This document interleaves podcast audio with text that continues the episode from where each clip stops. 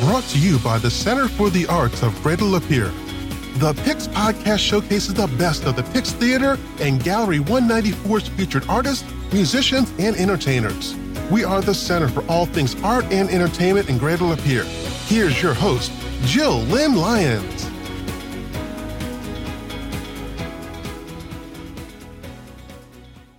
Hi, and welcome to the second episode of the Pix podcast. This episode is featuring our upcoming act, Kathy Kosins. Kathy will be joining us on February 12th at the Pix, a 7:30 show. Those tickets are on sale now. Hi, Kathy, and welcome. Hi, Jill. It's a pleasure to be with you. Thank you so much. Let's get to know you a little bit better. Can you tell me where did you grow up? I was born and raised in the city of Detroit, and I grew up in Southfield, Michigan, and I went to Southfield High School. And eventually I moved to Birmingham, where I lived for a number of years after, way after high school. And then I purchased a home in just northern, just north of Detroit, in the northern, in the southern suburbs, but north of Detroit, in Northwest Ferndale. And I really love it here. It's a very artistic community. I've had some friends that lived in Ferndale, and that's how I learned that it had turned into such an artistic community. So, have you always been a singer? Did you start when you were a little kid, or? I've had no formal training. I started. Uh, I grew up with Motown, and so it was the radio and music played a very vital role in my home. My mother and father had a lot of jazz recordings and singers of the 1950s and 60s like Ella Fitzgerald and Billie Holiday and Dinah Washington. And it was very varied, actually. We had a lot of instrumental jazz and it was pop records of the time, too. I mean, everything from Elvis to jazz. So music was a staple in our household. And though I never had any formal training, my father owned a men's clothing store in downtown Detroit called Kosins Clothes. And it was a very, very prestigious men's clothing store that catered to the Motown artists and Berry Gordy. And if you were a celebrity and you happened to be in town, you had to go to Kosins Clothes to buy a suit. Brian Epstein, the Beatles manager, walked in when the Beatles played in um, at the Olympic at the Olympic. They were at the Olympic or the Olympia. It was the Olympia Stadium in Detroit. And, the, and Epstein walked in and bought himself some clothes. And Berry Gordy, the president of Motown, was a huge customer of my dad's, as was Aretha Franklin's father, the Reverend Franklin. And Redd Foxx, the comedian, oh. he was a very good customer of my dad's.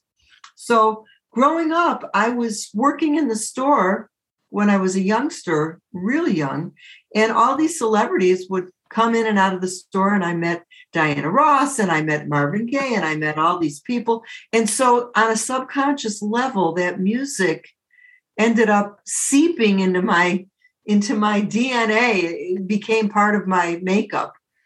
And with no lessons, I just started singing, went to a few auditions here and there, and, and I started gigging around in top 40 and rock and roll bands, in bar bands. And then one thing led to another, and I became a songwriter and I became an R&B soul singer songwriter.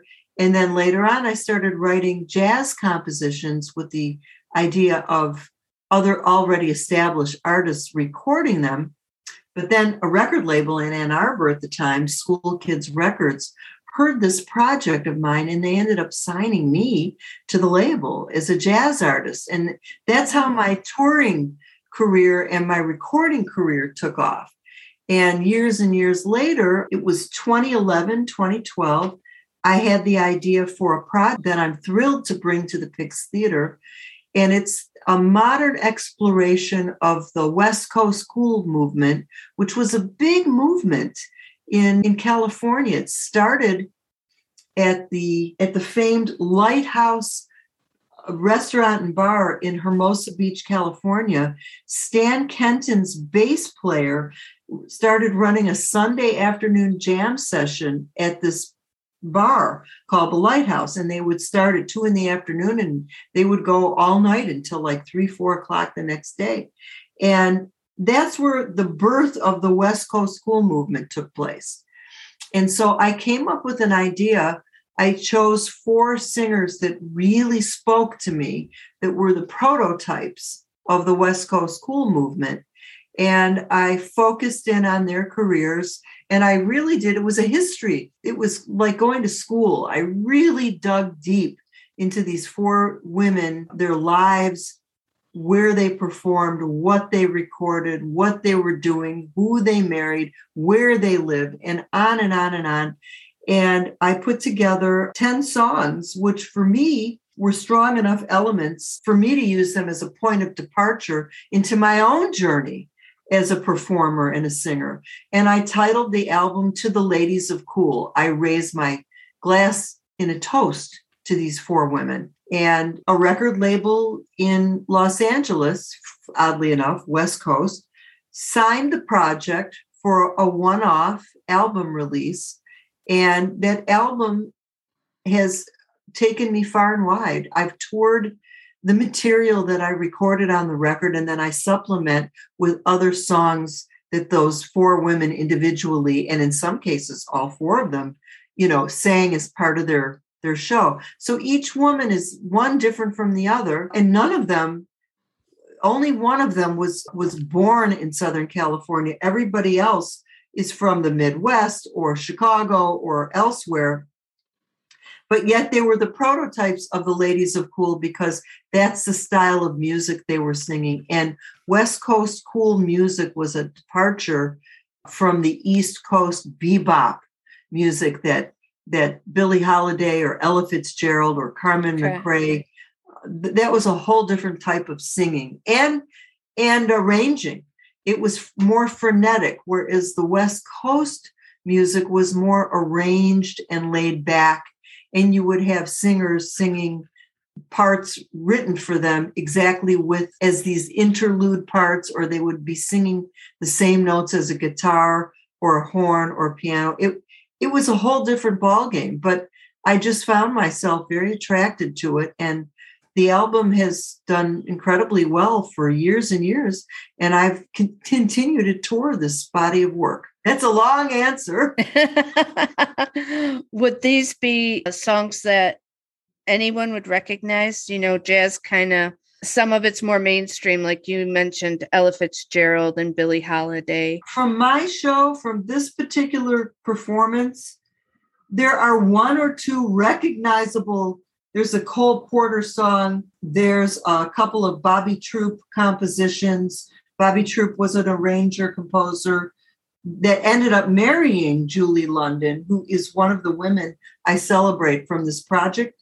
There's a couple of well known songs but I must tell you, it's going to be a real experience and an education for your audience because most of these songs will have never before, unless they're really West Coast cool, studied devotee, they're not going to know these songs. But yet, and even if they did know the songs, I've taken them into such a different arrangement type of, I take them even right of right so, I mean, I'm, i really think outside the box on these songs to begin with, but then I take them to an even greater level by making the arrangements so special.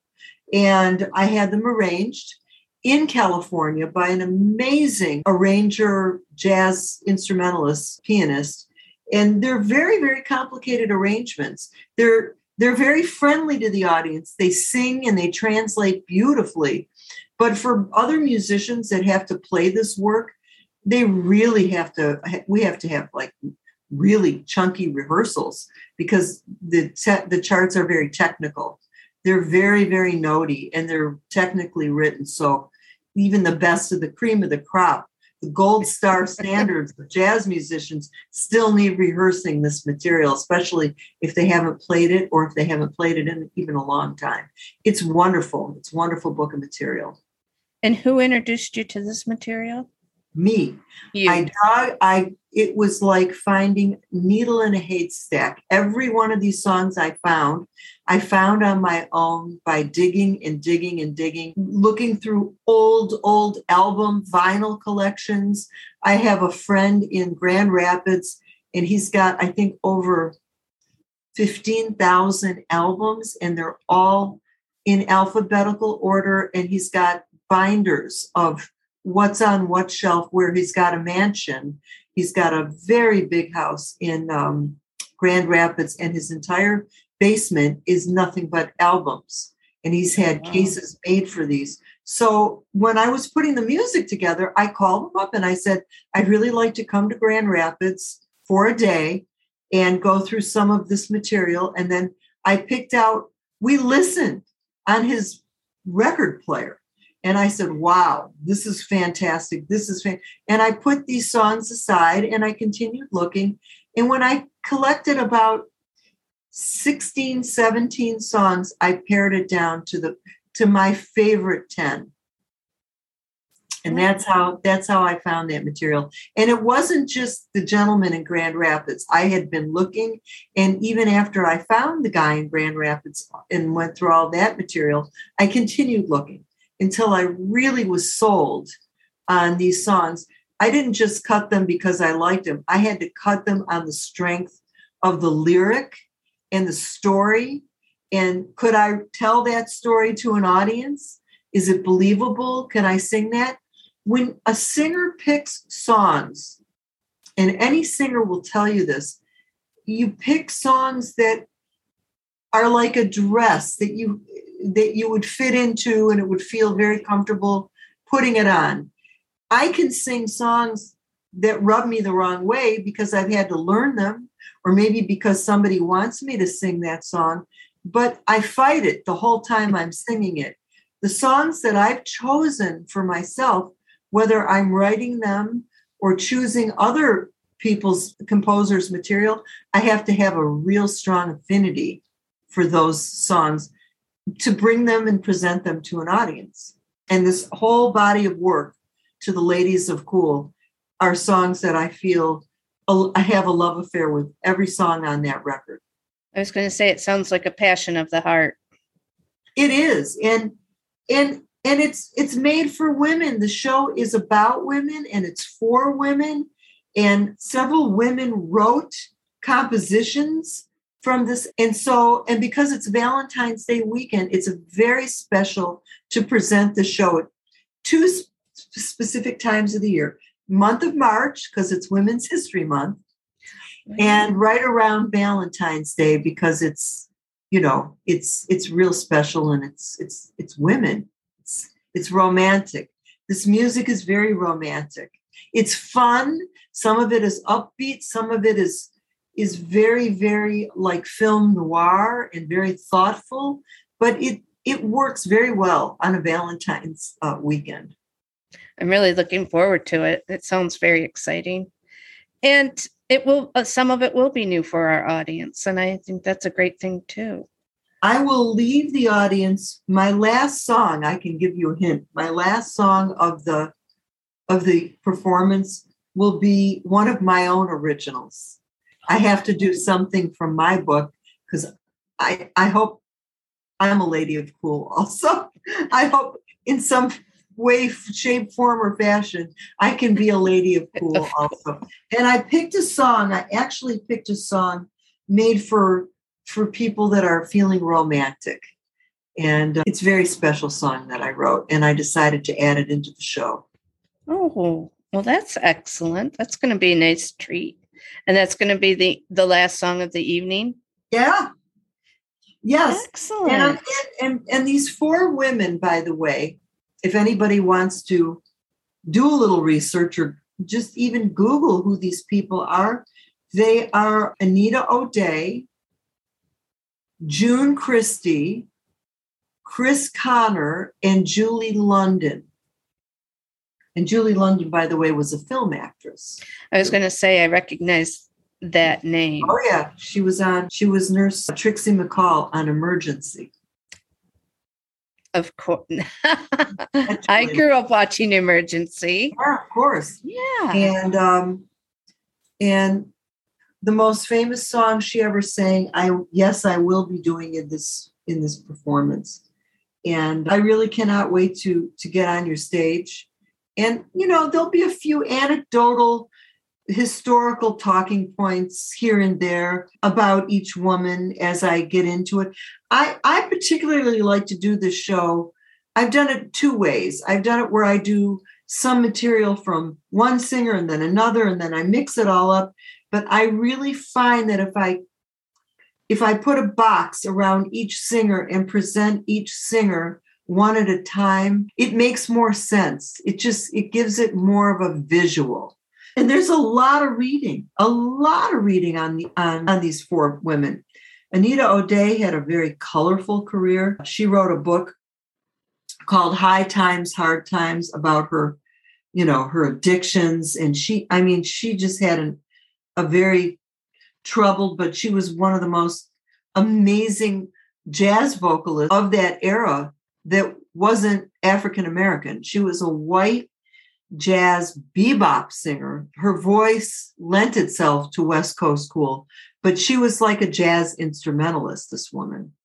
So was this in the 40s? Actually, she started in the 40s, but all the music that I'm performing in this show was recorded by these women between 1952 and 1962.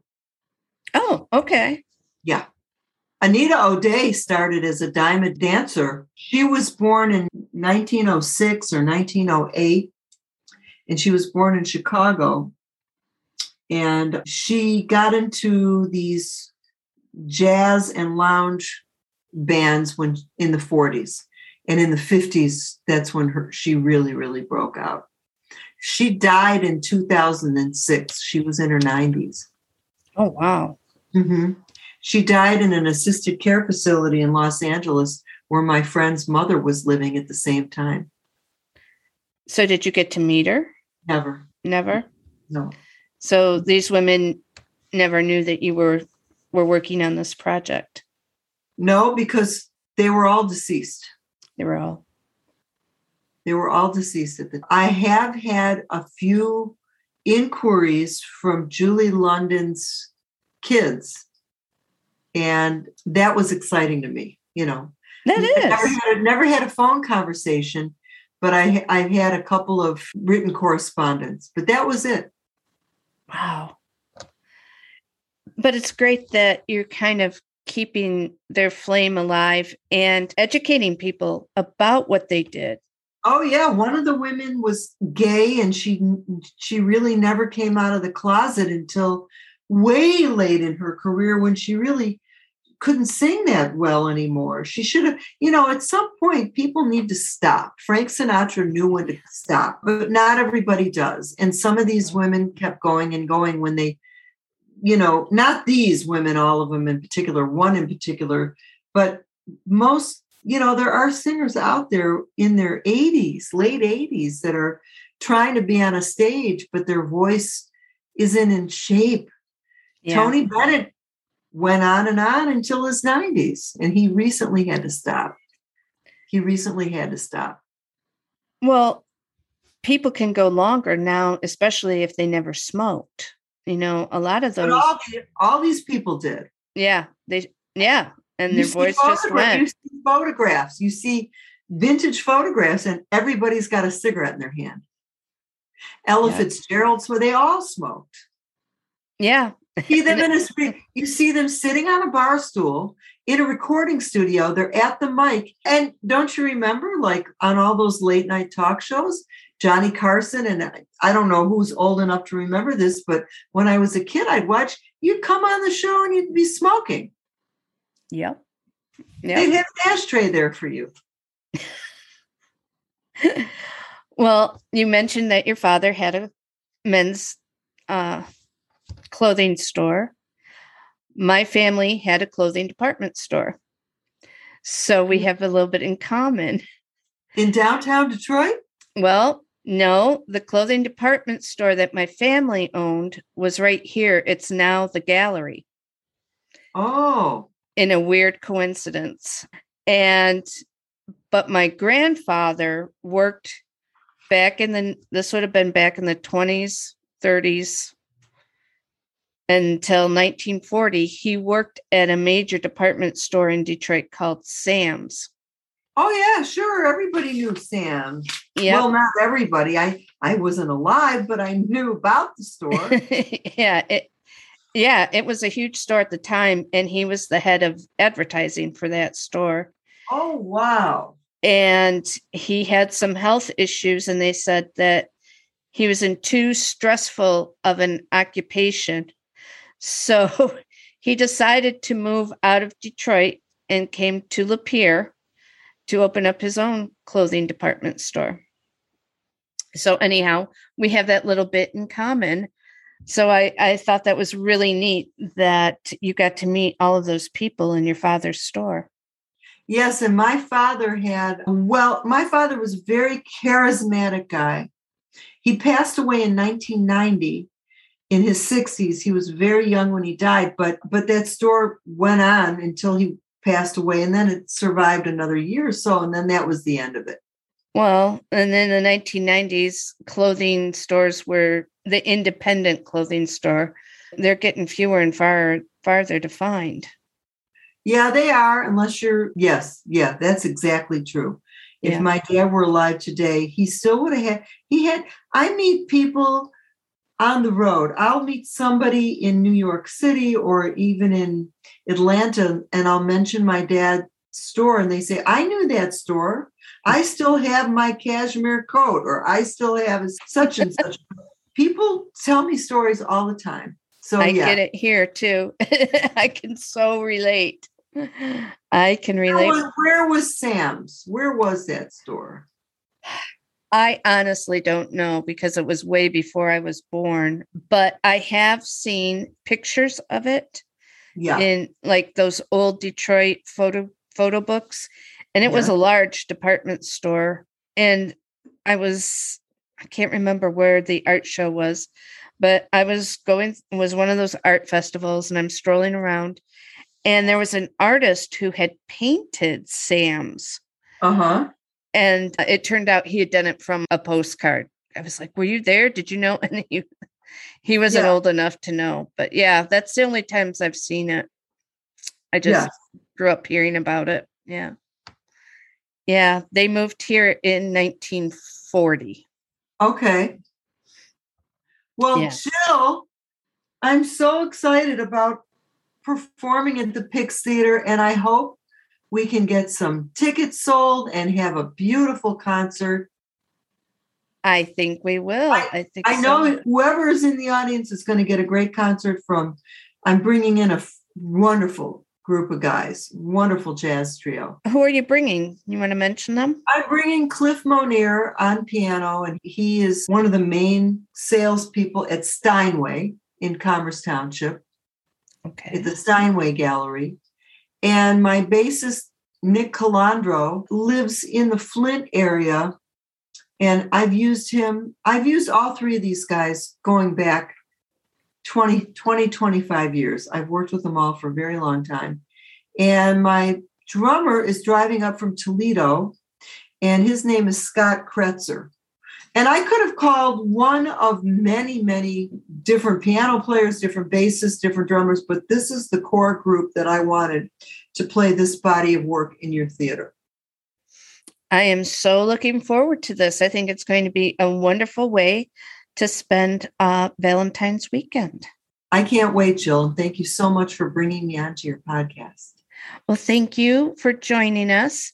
And again, those tickets are still on sale. You can go to our website, that's centerfortheartslapeer.org, or you can call us and order your tickets over the phone, 810 664 424. Thank you very much, Kathy. And I look forward to seeing you in a couple weeks. Thank you, Jill. We hope you've enjoyed this episode of the Pix Podcast. To learn more about upcoming shows and events, visit www.centerfortheartslapeer.org.